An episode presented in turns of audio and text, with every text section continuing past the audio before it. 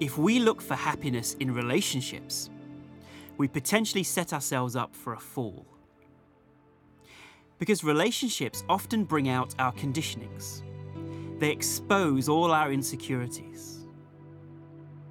Most of us say we want to find happiness with someone, we want to feel complete. But a relationship won't give us that, because that is not the purpose of our relationships. Then you may ask, well, what is the purpose of our relationships? Well, it's certainly not the purpose of relationships to find happiness. Surely, our worldwide divorce rate is testament to that. Instead, could the purpose of a relationship be to share our completeness, to give happiness, not to try and find happiness? Because anytime we try to look for something outside of ourselves, it doesn't last. Because it's always changing.